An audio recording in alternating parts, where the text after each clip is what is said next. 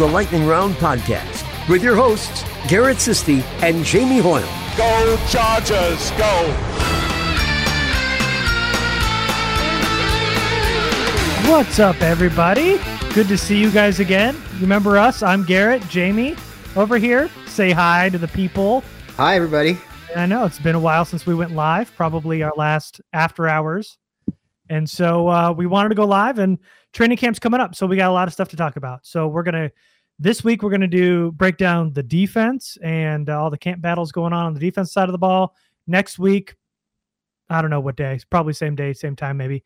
We will do offense and special teams because we got a lot to talk about on the defensive end. And uh, before we get into it, just want to give a big shout out to Coach Lane, who uh, one of our newest members of Patreon. Thanks so much for joining. And there's a link in the comments, guys, if you guys want to join Patreon with us. Uh, we're having a lot of fun over there. Discord is about to be off and popping. So uh, thanks everybody that signed up, and uh, we're going to get into this very soon. Let's do it. Okay. I I was hoping you would kill a little bit more time, but thank Oh, you, sorry. Jamie. Let's just no, let's do it. Why mess around? We've been gone so long. Let's just do it. All right. So we're going to work our way from the inside out. So we're going to start with uh, interior defensive line, go edge, linebacker, corner, safety. We'll go over everybody in every group heading into training camp. So Jamie, let's go ahead and start it with the interior defensive line. Yeah, so obviously, IDL was arguably their, the biggest weakness on the team last year um, as a group, and they the Chargers went about trying to fix it. They were pretty aggressive in trying to fix it. Uh, they made one move that I think a lot of people predicted, which was adding Sebastian Joseph Day, somebody who we know is a lock to make the roster.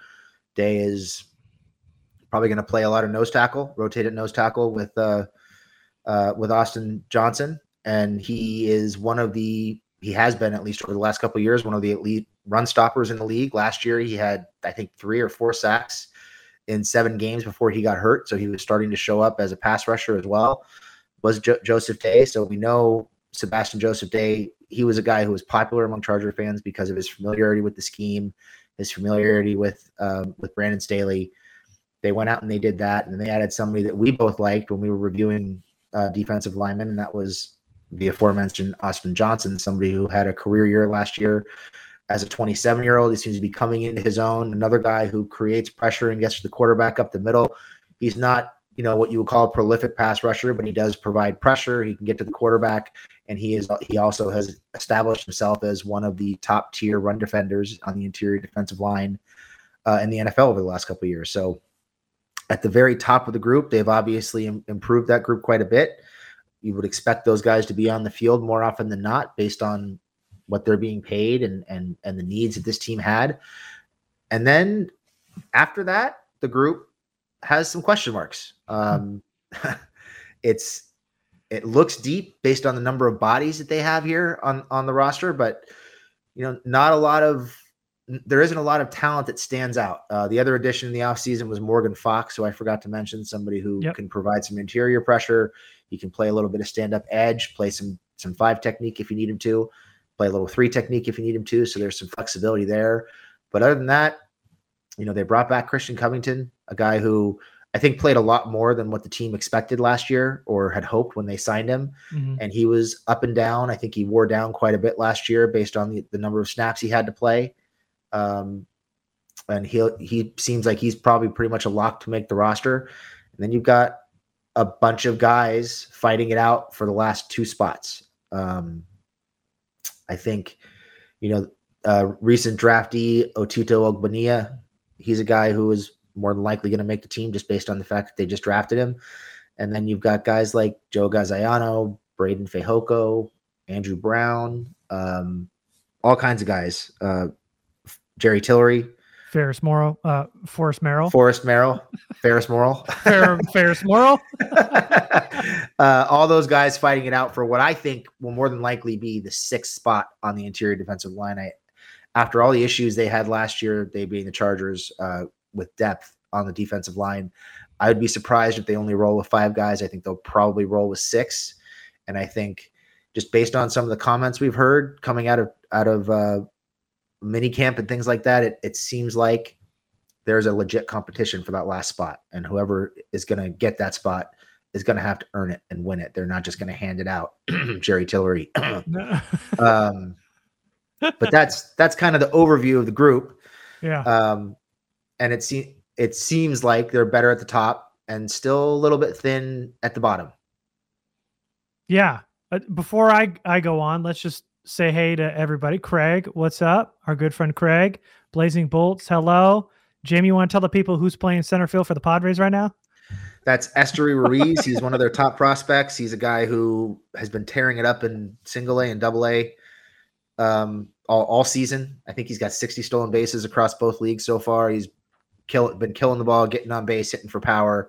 And obviously, the Padres outfield sucks. So they yep. are trying to find whatever they can to fill some holes until some guys get back or they can make a trade. You think this has anything to do with Grisham's uh, angle to the ball the other night on that triple in center? He's had a rough couple of weeks, to be honest with you. He's been really bad out there, taking some bad angles, making some bad decisions to dive for some balls. So he's he's been rough.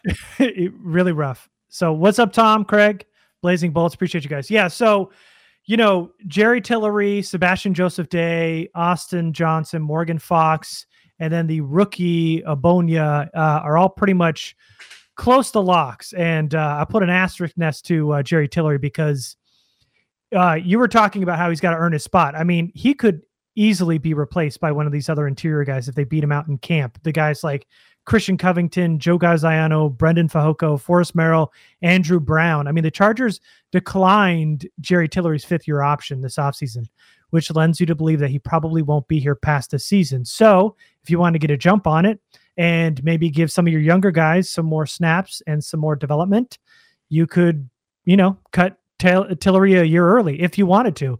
But um, in terms of those other guys, Christian Covington, he was a veteran leader on that young defensive line. But like Jamie mentioned, wore down towards the end of the year, was nothing more than a limited role player. Brendan Fehoko, Forrest Merrill were some young guys who kind of flashed at times. Merrill made the 53 only because they were lacking so many big bodies in the middle last year. So uh, he's not a lock. And Andrew Brown was picked up last season and played in two games just as a rotational guy, but didn't make much of an impact. And of those guys on the depth chart, Joe Gaziano probably has the best chance to crack that 53 of these younger guys. Really took a jump in 2021. Uh, could be one of those last guys to fill an interior role. Uh, versatile enough to play some edge like he did in college. So, you know, the team kept five defensive uh, interior linemen last year. So if you think uh, SJD, Austin Johnson, Morgan Fox are all pretty much locks, you know the rookie uh, Tito they drafted him knowing that he's going to need a year or two anyway. So even if he just stinks up camp, they're not going to cut bait that early. So that's four guys that you can pretty much guarantee are going to make the roster. And then it's Jerry Tillery who's going to have to fend off Covington, Fehoko, Merrill, Gaziano, Brown for that fifth spot. Because quite honestly, we'll get to it in a little bit, but they went so heavy on DBs. They went all in this offseason on DBs. They drafted a lot of DBs that that might be the spot that they carry an extra corner safety on that end and they're to have to cut somewhere. So do they add a seventh? Do they keep six? You know, we'll see when they go to the season. But um, again, you know, and I and Gaziano also part of that group too, who could uh, slip in there for vis- versatility's sake. But it's really going to be Jerry Tillery's job to lose here in camp, and a lot of these young guys can overtake him if they play well enough in camp.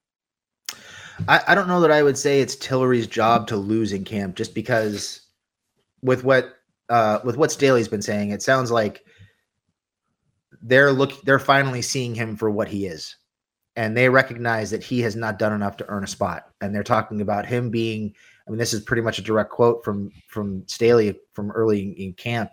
Uh, they're talking about him basically being quote, you know, one of those guys who's going to have to fight to to earn his spot on the team to show that he's an NFL player. So that kind of tells you how they're viewing him. And then, you know, you talk about him not being at at um, OTAs early on, mm-hmm. and I know some people wrote that off as, oh, he trains in Hawaii. It's too far to come over for a couple of days. Well, most of the team was there, and he yep. was the only one who wasn't. Not not the only one, but he was the only one of the only healthy veteran players who was not there. And I think, if I recall, you have some information from your source who kind of talked a little bit about, or maybe referenced Tillery a little bit, right? About oh. being there, kind of expressing some frustration. The team, yeah, it, not being there. Basically an eye roll emoji was the gist of it all. He was just just annoyed by the whole thing. So he he obviously was not happy, and it was not something that they had planned out. So yeah, that was not a thing that uh, the team had known prior, and you know he trained on his own, and who knows what his you know real motive was for not showing up. But uh, yeah, I got I got the eye roll emoji on Jerry Tillery. and he didn't he also reference kind of bringing in other defensive linemen to try to replace him or at least get him off the field at some point during this, the offseason? Oh yeah, I mean, well, I mean, you see how many players they picked up. They there's no guarantee that he makes this roster. No, and yeah, Staley mentioned how he's going to have to earn his role, and so uh, with everything rolling into they they're looking to take him off the field. Uh, they obviously are not happy with him not showing up. They didn't pick up his fifth year option. I mean, you know, uh, maybe maybe you're right. Maybe his job to lose is maybe an overstatement, but uh, a former first round pick you'd think have the leg up, but it doesn't look like Staley's going to give him that, uh, give him grace on that going into camp. Yeah, I don't think he's going to get the benefit of the doubt. Um, uh-uh. And I think the really interesting thing is what is the one thing that Dil- that Tillery does at even an average level? It's rush the passer, right? And who did mm-hmm. they sign after the draft? And what does he do well? Morgan Fox. Mm-hmm he rushes the passer. He's an interior yeah. pass rusher. So there's some overlap in terms of skill level and value there with Fox and and Tillery, and I think it really comes down to. Uh, so for me, I think I really think Johnson, Joseph Day, Covington, Ogbonnia. I think those guys all make the team. So that's five guys right there. And then I think you're looking at, like you said, Gaziano, Fehoko, and Tillery battling it out for a possible sixth spot. Mm. And it hmm. comes down to what do they want? Um, they kind of replace the pass rush ability that Tillery has with Fox. So are they comfortable rolling with Fox in that in that situational pass rush role? And are they going to look for somebody who maybe is a little bit better run defender, somebody with some size who can help plug up the middle? If that's the case, then maybe you're looking at a guy like Breiden Fehoko, you know, mm or are they going to look for somebody who is always doing the dirty work and you know brings his lunch pail, so to speak, every every game, and brings energy and effort to that group to kind of redefine what that group is all about. And if that's the case, then I think Gaziano's got a great chance because he can play a little bit of inside. He, like you mentioned, he can play off the edge. He is a high energy, high effort guy. He he brings it on every single snap.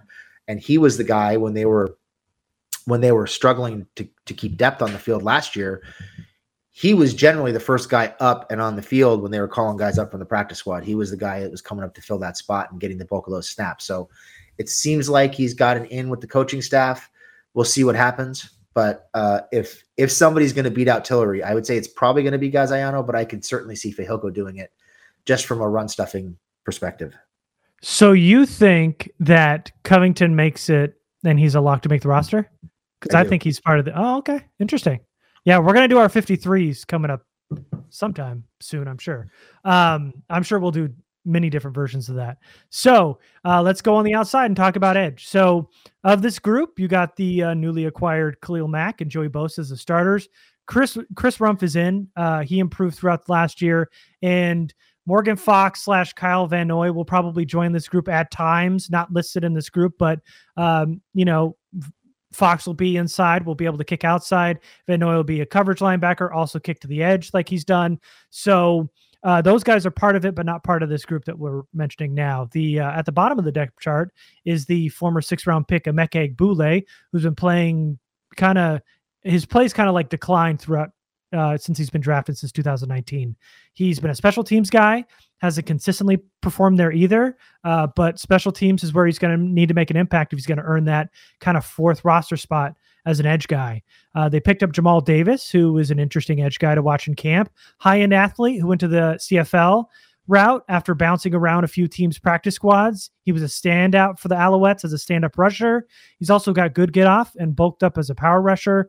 And then there is the UDFA Ty Shelby, who's also interesting, a converted basketball player plus athleticism. He's a snap guesser as a pass rusher and wins with speed. He's got a chance to get uh, maybe one of those last edge spots, but uh, probably could be a practice squad stash as well because just the lack of depth there. You've got Jamal Davis, Ty Shelby, who could easily leapfrog Emeka Egbule, who's not guaranteed to be the fourth edge, but you've got Bosa Mack and Rumph all guaranteed spots there as the three. They kept four last year. Do they leave this group a little naked, so to speak, with three guys on the roster when you know that Van Noy and Fox could rush and you've got three on paper, but you know, technically five rushers, or do you keep a guy like a Boulay or one of these younger guys, Shelby or Davis? That's going to be a big storyline going into camp. Yeah, I think it'll be interesting to see how they list uh, Fox and Van Noy. Uh, right mm-hmm. now, if you look at their yeah. their depth chart on the website, uh, Van Noy is listed as an outside linebacker, so he's technically listed as part of the edge group right now. Wouldn't be too hard to see him going into the season listed as an edge and have them move around, move him around. Um, from edge to middle linebacker to help fill in some gaps mm-hmm. and play some coverage and, and rush the passer there.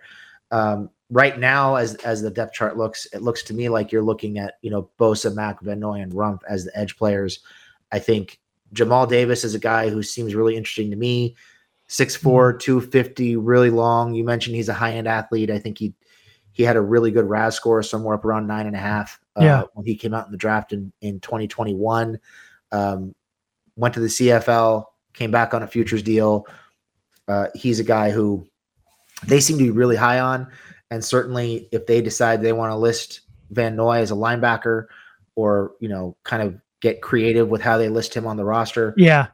Davis is a guy who could sneak into that fourth spot, but you would think just based on the way they kind of ran out of gas at edge last year, you know, they had some issues with with uh Fackrell staying on the field. They had some mm-hmm. issues with with uh, Uchenna Nwosu at times. You would think they'd want some experience in that third edge spot, uh, which would lead me to believe that Van Noy probably will be listed as an edge, but you know we'll see. There, yeah. There's certainly they're certainly shooting for some versatility, having that kind of amoeba defense where you're not really sure where guys are playing. Uh, you know, flexible roles, flexible uh, positions. So, yep, they they could so they could go any direction with with Van Noy, but Davis is a guy that I would I would certainly keep uh, keep an eye on. Just yeah, they decide to carry an extra, maybe they decide to carry five edge guys or whatever. That Jamal Davis guy seems like he's interesting just based on the athletic profile and the length and the and the speed, the get off. Seems like that's something that might entice them. Perfect. All right. Yeah. No, I Davis is very intriguing, and I know people love how much he's how ripped he is. All these pictures from training camp, everybody's talking about just how big of a shit brick house he is. brick shit house. Did I say that backwards? It's brick shit, shit brick, yeah, okay. Uh, so, uh, so you mentioned linebacker. Let's let's move right on to it and let's talk about these linebackers. Yeah, this is one area where they were thin last year. Obviously, they let Kyzir White go. Um, now they've got injury issues with with Kenneth Murray. Yep. They are thin in terms of experience again heading into the season at linebacker, and there just isn't a lot of talent, a lot of you know eye popping physical ability at the mm-hmm. linebacker position right now in this group. Um, and I think one of the interesting things is going to be how do they view Drue Tranquill at this point? Does this coaching staff view him as you know a starting middle linebacker, somebody who might have the green dot, be on the field all the time? Is he just a, a nickel linebacker? Is he strictly a special teams player because they're not sure if he can stay healthy? What they decide to do with him and and the kind of snap distribution they decide to go with with him is going to have a huge impact on the rest of this group because everybody behind him is a question mark in some way or another. Yep. Um, and it seems like this group was really built not so much with playing defense in mind, but more so with special teams depth in mind. All of these guys, uh, all these linebackers for the most part, play special teams you know, you've got Drue Tranquill, who plays a lot of special teams and is mm-hmm. arguably one of the Chargers' top two, if mm-hmm. not top special teams player yeah. on the team. Um, you've got Troy Reeder, who plays special teams. He can blitz a little bit. He's had a couple picks in the last couple years, so he can cover a little bit. Nick Niemann can run. He can cover. He was one of the Chargers' best special teams players last year. Yep. Um, and Ogbongbemiga, he's another guy who um, you know, played a lot of special teams. The team seems really high on him. Uh, you know, we were told during during the uh, free agency that one of the reasons that that Kyzir White was allowed to walk was because they were looking for more snaps uh, from Augment from Amen. Um, yeah. on Just leave defense. that last name alone. Yeah, I'm just gonna leave it alone. um, but anyway, so uh, there's a lot of moving parts there too. Uh, a Mhm. lot of a lot of special teams contributors. Not real easy right now to see who's going to play where on defense, especially with uh, with Kenneth Murray being banged up and his status for the start of camp not being certain. Yeah. Yeah. We saw in OTAs, there were reports that uh, Van Noy and Reeder were the two linebackers in base. So, you know, in shorts, that's where they were lining up before camp. But yeah, I mean, um, it's going to be interesting, like you mentioned, where Van Noy is listed, but uh, of this group, Tranquill, Van Noy, Reeder, uh, Murray going to make this team. I mean, Murray had surgery this year, so depending on his rehab, and you know, we'll see if he's ready for camp or the season. We don't know uh, anything about that yet, but you know, obviously, like Jamie mentioned, team really likes Amen Ogbongbemiga. Nick Niemann was excellent on special teams, made some plays uh, with some increased playing time towards the end of last year. Cole Christiansen was a practice squad stash, really a special teams guy late uh, last year. Damon Lloyd amassed a ton of stats at IUP, was kind of brought on as a camp body last year. He returns in 2022 for basically the same role and hoping for some development in year two. And then the UDFA, Tyreke Maddox Williams spent six years at Rutgers, which sounds like my college path. Uh, Tyreke actually missed the year with injury um, and then lost a year with COVID. So he's got an excuse. And also, um, he didn't spend a ton of t- time in college because he's a dummy like me. Tyreke won academic all Big Ten five years in a row. So he's a smart dude. uh, he's got a good frame, high motor, uh, smart on the field, but really lacks athleticism and technique. So um, his best spot's going to be practice squad if he can make that. But the team kept five linebackers last year. You know, Tranquill, Vanoy, Reeder are going to make it. Uh, Kenneth Murray, we'll see if he's healthy enough to make that 53, but it's going to be Ogbongbemiga and and Nick Niemann there. Um, could be that four or five spot. And, you know, if they move Van Noy to technically an edge, they keep an extra linebacker here by keeping Niemann and Onman. We'll kind of see how they kind of flex those players and positions. But um, yeah, this is a group that's really, really good. And this is your, well, in terms of special teams, they're really good. So you've got some uh, value there on special teams, but kind of still a little thin uh, here in this linebacker group again. And um, we we talked about kind of storylines going into the season, and there's probably three main ones. But on defense, it's this group. Uh, this defense, if they can't stop the middle of the field, they're going to have major problems. This is the biggest weak point right now for the Chargers on defense is this linebacker group. And we had one question here from Robert. What about Mark Webb at linebacker?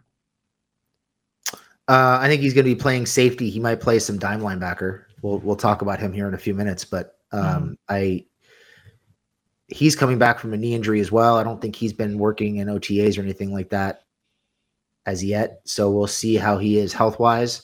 But I think he's going to be playing in the secondary as a matchup guy more than anything.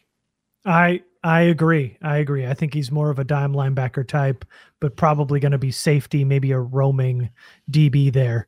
But yeah, we're, we're going to get to him in a second, Robert. So thanks for the question. Uh, all right. So now we move to the outside, and it's cornerbacks. We got J.C. Jackson, the big acquisition. Uh, Santi Samuel Jr., Michael Davis, and Bryce Callahan are going to be in rotation as the starters. And then rookies Deane Leonard and Ja'Sir Taylor, who are listed as DBs on the Chargers roster uh, online. We'll see time at safety and corner in camp. They've already talked about that. Uh, the rookies, Leonard and Taylor, were drafted in the sixth and seventh round. So their spots are definitely not guaranteed, but I'm sure the team would like to keep them on the roster if they can or stash them on the practice squad. But either way, uh, Deane Leonard and Ja'Sir Taylor are going to have to fight off these other corners to earn a spot, which are these two guys that are trying to crack the 53, Tevaughn Campbell and Kemon Hall. Campbell had to fill in on a decimated corner group last year. They were signing guys off the street. So Campbell, it was his turn. They called his number. Uh, he made an effort to fill in at DB, uh, but uh, didn't do very well. And the Chargers went after DB this offseason. So he's probably on the outside looking in before camp. Uh, hopefully, hopefully, hopefully. Uh, the other one, Kemon Hall, he's been praised for his work this offseason, his progression heading into camp. So Hall is a guy on the edge kind of here who will need to jump maybe some of these rookies to earn a spot here on the 53. And then the last one of this group is the UDFA Brandon Sebastian, who was the former teammate of Zion Johnson at Boston College. He has a still uh, steep hill to climb in this group. In college, he was an average corner, uh, pretty good closing speed and ball skills. He's got really stiff hips, uh, but plays very aggressive. His tackling is hit or miss, but can get there quickly with his closing speed in the run game too practice squad is Sebastian's best bet in my mind. So the team kept five corners last year. You've got JC, Zont, Callahan, Davis all in, which means if they want to keep five, you got Deane Leonard, Ja'Sir Taylor, the rookies, and Kemon Hall and Tevaughn Campbell competing for one, maybe two spots there at corner. Yeah. So I think, you know, the overriding theme of this offseason, and they did it on the defensive line and they did it in the secondary. I don't know why they didn't do it at linebacker, but I guess we'll see how that plays out. I think the over, overriding themes here are competition mm-hmm. and versatility. Yeah, absolutely. Uh, if you read, if you read, you know, some of the comments from Brandon Staley and the other coaches during, uh, during OTAs and and uh, veteran camp and things like that, they they were talking about how when they took the team over last year, there was just no depth, and there was really no opportunity to build depth. So they had guys who made the team just because there was nothing else there. Mm-hmm. And a lot of those guys had to play much more than what they wanted them to going into the season because of illness and injury and guys not playing well and what have you.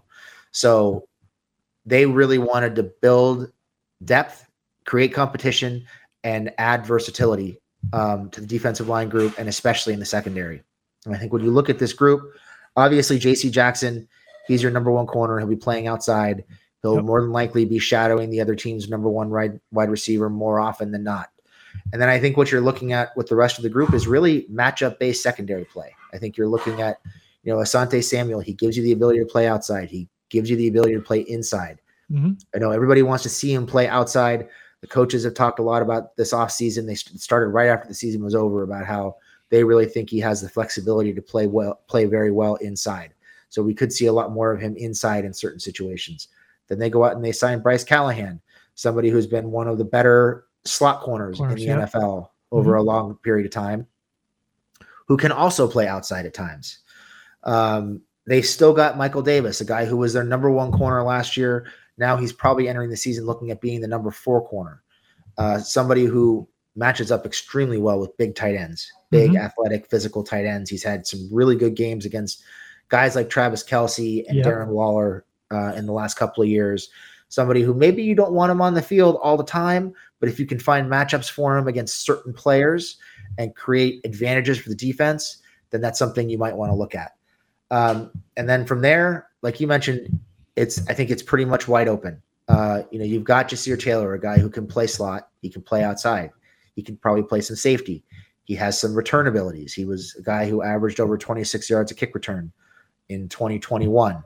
Um, and they've been they've had him playing gunner in OTAs, and he's reportedly done very well there. So he offers special teams ability. Mm-hmm. A guy like Deane Leonard, who was a late round pick, little bigger corner, offers you some length. He's a good athlete. You know, reading about how he's looked in OTAs, he's a guy who's gotten his hands on some footballs in OTAs, broken up some passes. He's been very aggressive in coverage. Um, then you've got Tevaughn Campbell, a guy who the coaches raved about last last year in camp, somebody who they said had a huge motor, and they were so excited about how good he looked in camp. Mm-hmm. And to be fair to him, you know, he didn't play well last year, but I think he also played a lot more than what they would have liked for him to play in a brand new scheme last year. A lot mm-hmm. like a lot like Covington. Um, just I think played a lot more than he was meant to play. So he was put in some tough situations, had to play outside. I mean, that Minnesota game with him trying to cover uh, Justin Jefferson. Jefferson, yeah, brutal. um, and that wasn't the only one. There were some other rough games too, some bad yeah. tactics. So, um, and then you mentioned Kemon Hall, a guy who was third on the team in in special team snaps last year, and can maybe play a little outside, can play some inside, add some special teams value. Maybe they try him at safety. He said they've been raving about how he looks in camp so far. Mm-hmm. So he's a guy who could work his way up, entering his second or third season on the team. Second, second season on the team, mm-hmm. right? Um, so and Campbell's entering his third season on the team. Normally, and with past regimes, somebody like Campbell probably would have been a lock to make the roster. I mean, that's probably the, the main reason why we saw um, Brandon Facyson make the team so many years in a row was because he was there and he was a veteran and he was handed the spot. Mm-hmm. Well, the coaches don't want these coaches don't want to hand spots to guys. So yeah. Whoever wins that fifth spot is going to have to earn it. My guess is it's probably going to be Ja'Sir Taylor, but it wouldn't surprise me at all if it was a guy like Kemon Hall because of the special teams value um, and because of the progression he's shown so far in the offseason. Yeah. Yeah, this is they're going to have a hard decision to make with this DB group. There's they're going to have to be creative in how they keep these guys, especially these younger guys, if they decide to go with a guy like Campbell or Hall on the 53. So Alistair asks, and what's up, Alistair? Saying hey from Australia. Um, do you see a scenario where Leonard Taylor both make the final 53? I would say that if sorry, Jamie, if oh, uh, if he, they keep making plays on special teams and they can replace Kemon Hall's spot on special teams, I think that's an easy decision to make. Uh, not guaranteed because of how late they were drafted, but you know they want to be able to keep them somehow. So if it's keeping them on the 53 and then moving them to the practice squad a little bit later, like some teams do when they want to be tricky and keep their players, I could see a definitely a scenario where that happens. But um, yeah, I, it's it's possible. There's it's a kind of an even. I know Campbell and Hall are the veterans, but to me, this is a pretty even field here between Leonard, Taylor, Campbell, and Hall. Yeah, I agree. I think it's entirely possible. I could see a scenario where I think there might be one or two spots to play with on the roster on the 53 just based on how they how they shape out with you know running back and quarterback and some other positions. Mm-hmm. So if there's an extra position here there, I mean, with all the attrition they had at cornerback last year, it would not surprise me in the least if they decided to carry six cornerbacks at, at least to start the season, just to see how it played out. Even if they only carry five, uh, it's a it's a possibility. Yeah, and and just for argument's sake, Deane Leonard, Ja'Sir Taylor listed as DB. So obviously there's some the team sees some versatility there in both those rookies. So if they just see Campbell and Hall as corners and they've got, you know, a spot or two left open and Taylor and Leonard are more the versatile corners and they can pitch in on special teams, that might give them the leg up on the 53. So the next question before we move on to safeties, Jamie, is What's your current sentiment on Michael Davis's contract? Is it too rich for a high-end CB3 and or 4? Uh they're not going to cut him. He's due something like 10 million dollars this year and I think like 8 of it is guaranteed and has already been paid for the most part. So they're not going to cut him and I think the other thing too is even though he struggled at times last year, I think there's still a spot for him on this roster because of his ability to play against larger, more athletic tight ends, some of those mm-hmm. matchup nightmares that you see, and maybe take some heat off of Derwin at times in, in that role. So I, th- he's going to make the team. I think he he's pretty much a lock to be the number four corner. I think he'll be on the field less, uh, less than he was last year, but probably more than people expect going into this year. And they'll probably start him off small and hope that he can kind of evolve into a larger role. Uh, that it's just hard to walk away from size and athleticism like that in a corner, mm-hmm. especially mm-hmm. when you've seen him play at a relatively high level in the not too distant past. That's just that's a hard thing for coaches to do, especially when your defensive coordinator is a former corner or a former defensive back. So he's going to make the team. He's going to be cornerback four probably heading into the season, but I think he's going to be deployed as more of a matchup weapon, is my guess. Yeah, no, I don't. I don't think he's getting cut either. Uh, I thought it was a fair deal when they signed Michael Davis, and and I think even to this day, it's not even for a CB four. I think there's no real point in cutting a guy when you have a high end depth piece there, uh, matchup piece that you can play in nickel and dime. And I I absolutely love the idea of having JC Asante and Callahan as your starters in base, but in nickel and dime, having Michael Davis roam around the middle of the field with that size and athleticism. I absolutely love that idea of having him kind of as that that fourth DB off the bench and being able to cover tight ends or hanging with you know some slot receivers near the middle of the field. I absolutely love that idea. So um, no, I have I have no problem with that at all, and they're definitely not cutting him. So yeah, and I, I think if you look at his deal and you look at how um, other, you know, cornerback three slot corners, cornerback threes are paid. most of those guys are making nine or ten million dollars a year for the most part. So he's I think he's in a even though it seems like a lot of money for a guy who struggled last year, Yeah. I think he's in a reasonable slot price wise for what they're likely to get out of him.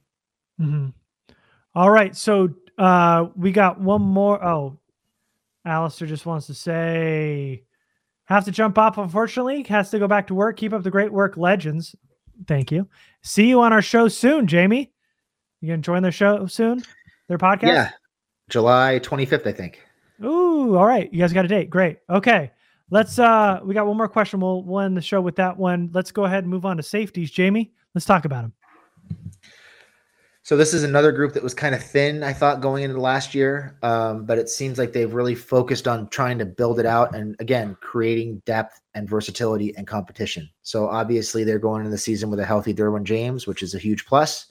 Um, Nasir Adderley is a guy who I thought showed some growth last year. He was in position to make some big plays, came up just a little short on a couple of interception opportunities, um, but was right. I mean, played played balls beautifully and just got out jumped or maybe mistimed his jump a couple times Yeah. and just barely missed a couple big plays. Terry Um, McLaurin just signed a new contract, and they kept replaying that highlight of Nas right over Terry near the sideline of that game last year, Yep. and going right through his fingertips. And I'm like, how does he? I still, after the 15th, 16th, 50th watch, I don't understand how Nas didn't come up with that. But yeah, always in position. And there was another one, I think, against the Cowboys, if I'm not mistaken, where somebody went up over him in the back in the corner of the end zone and brought one down. He was right Mhm. there, played it perfectly. So Yeah. yeah, he yeah. was he was right there. And I, I, you know, I thought one of the biggest knacks on Nas last year was just not last year, but uh, going into last year was really that he was a terrible tackler. Mhm. could not count on him to be a tackler at all. Um, and him as the last line of defense was pretty scary. Yeah. But last year he became one of their better, more physical, more reliable tacklers. yeah. He showed a lot of flexibility. You know, we talk all the time about yeah, Yeah. he became an enforcer. We talk all the time about Derwin, how he can play pretty much anywhere. I think the guy could play corner if you needed him to. He definitely can play slot, dime linebacker. He can play both safety positions. I think you could put him at middle linebacker, even at his size, and he'd be pretty pretty productive. Uh, and Naz has some similarities. I mean, he's not Derwin, obviously, but he's a former outside corner. He can play some uh, slot for sure. He can play some dime linebacker. He can absolutely come downhill and chop somebody down as the last line of defense. And I think his playmaking skills are developing. So, you know, having that one two punch at safety is really nice, gives you a lot of versatility. And, you know, I mentioned the amoeba defense earlier in the show. Uh, having got two safeties like Derwin and Adderley gives you the ability to really move guys around and create some confusion about who's doing what and where they're lined up, Yep. just because of the fact that they can play so many so many spots. And Mhm. Naz is a guy I wouldn't mind seeing play more, more, sl- more slot. He's Mhm. a guy who I've been saying for a couple of years. I thought he was best suited to playing slot. I like him in short zones. He's quick. He's got good hands, really good ball skills. So looking for another step up in his game, hopefully, out of Nasir Adderley. And then you talk about JT Woods, a guy who, you know, we initially didn't like to pick very much when they took him in the draft. Went back and watched. He's a guy who he's long, he's rangy, he's got explosive speed. He catches the ball when it's thrown in his area. Mhm. He's shown a willingness to be a good tackler. Uh, He's not a good tackler yet, but he's not afraid to hit people. Um, I think there's a lot of versatility there. It sounds like they might think he can play some corner. I'm not sure that that's ultimately what he's going to do, but it sounds like at least initially he's going to play some deep safety when they're bringing uh, Derwin down into the box and moving him around a little bit, looking for a playmaker back there. So he's a guy who is a, a third round pick. He's going to make the team and he's Mhm. probably going to play a lot. I'm sure he'll contribute on special teams and play quite a bit um, on defense. And then you've got Mark Webb, who was drafted last year, had a knee injury, wasn't on the field very much. You know, I think they like him. He's a he could play too high. I don't think you want him playing single high too much. Uh, he can play some slot, play some dime linebacker, certainly contribute on special teams. So some more versatility, some more competition there. And I think all those guys push a guy like Alohi Gilman a little bit further down the depth chart. A guy who played a lot last year, certainly flashed, but wasn't consistently good all year. Uh, again, a, like a Campbell, like a Covington, a guy who probably was asked to do a lot more than what they thought they would need him to do going into the season. Had his moments, but just I, I don't think he's athletic enough to play where they've been asking him to play. And I think adding guys like Webb and Woods and Adderley, I think it makes it easier to maybe keep him on special teams a little bit where he belongs and maybe have him play some dime linebacker, but not have him play deep so much. I think that's mm-hmm. kind of asking a lot of him. Yeah. Yeah. So we know Derwin Nas is back. Rookie, actually, JT Woods has been making a ton of noise in minicamp.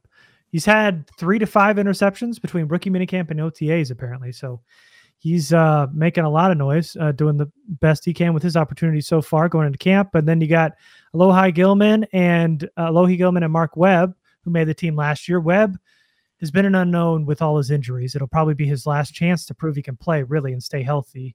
And Gilman had an expanded role last year, made a crucial interception to beat the Chiefs, but like Jimmy mentioned, probably played more than he should have last year. Uh, ben DeLuca was a practice squad stash last year. Going to try to probably do the same since this DB group is so crowded. And then they also brought in two UDFA DBs, Skylar Thomas and Raheem Layne. Skylar Thomas transferred from Washington State to Liberty last year. Uh, 152 tackles, six interceptions at Washington State. Didn't let up at Liberty either. 54 tackles, two interceptions, a forced fumble. Uh, really undersized, but is a feisty DB. Might be able to carve out a role in nickel sometime, uh, but aiming for a practice squad spot for sure. Uh, Raheem Layne played both safety and corner. Plays with good instincts. Last the athleticism, which was a big part of his move from corner to or from corner to safety. Uh, Layne is a really good run defender, especially in the open field. Again, another practice squad candidate, especially with his versatility. So, if the team kept four safeties last year, and you know Nas, Derwin, and JT Woods are making the team, you've got Gilman and Webb kind of fighting out for one, maybe two safety spots there. And to be honest, neither Webb nor Gilman have a guaranteed spot in my mind.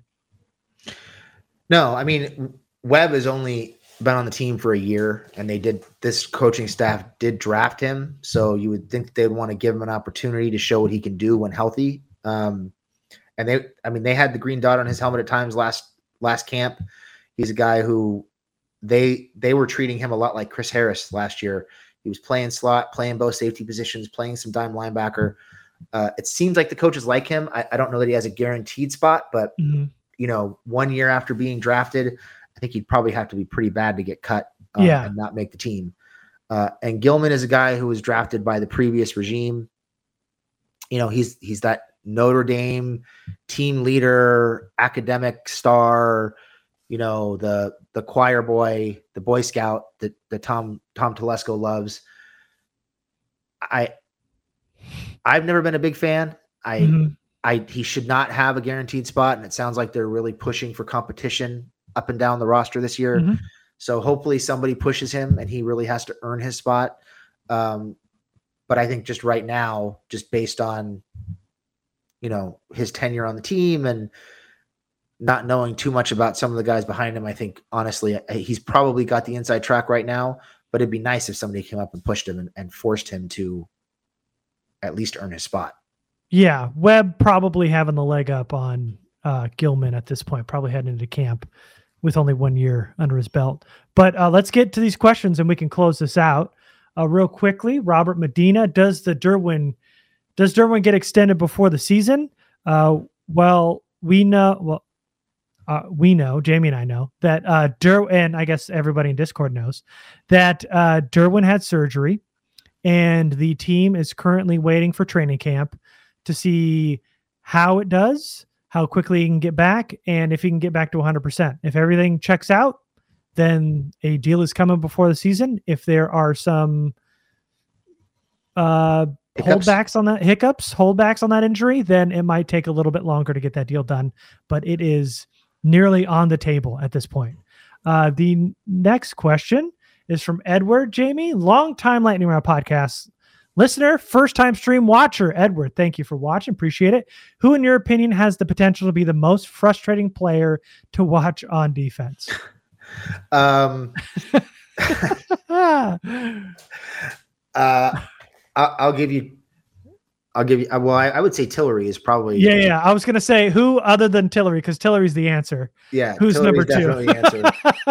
um, uh, other than Tillery, I would say well, Tillery and Kenneth Murray are the two easy answers. Yep. Yeah. if they're healthy and on the team. That was going to be my second. Yeah. Yeah. That's that's a pretty easy answer. Uh, all right. Tom says it's fourth and five. The game on the line. Who are the eleven you are putting on the field for this defense? Uh, let's see. Whew. Uh, can we go? Let's see. I'm gonna go. Obviously, we're putting Bosa and Mack on the edges. Yes, that's Uh, two. Yep. That's I'm an easy one. go with Johnson, Joseph Day, and Fox. Yep. Mm-hmm. So that's five. I, I agree with you there. Uh, and then Linebacker is going to be the hard one. I'm inclined not to put a linebacker on the field, but I'm gonna say I'm gonna say Kyle Van Noy Okay. at linebacker. Uh huh. So that's That's six, right? I think that's Bosa, seven. Bosa, Mack, Uh huh. Joseph Day, Johnson, Johnson, Fox, and Van Noy. Okay, that's and six. That's Yep. 6 Mm-hmm. And then I'm gonna go obviously Derwin, Adderley, Mm-hmm. uh, That's eight. You got three more. that's eight. And Yeah. then I would say JC JC, Asante Samuel. Asante Samuel, And then who's your last? DB. Hmm. That's a tough one. It'd be a toss up for me between Davis And Callahan. and Callahan. Uh huh. Mm. Tough one. Yeah. Um,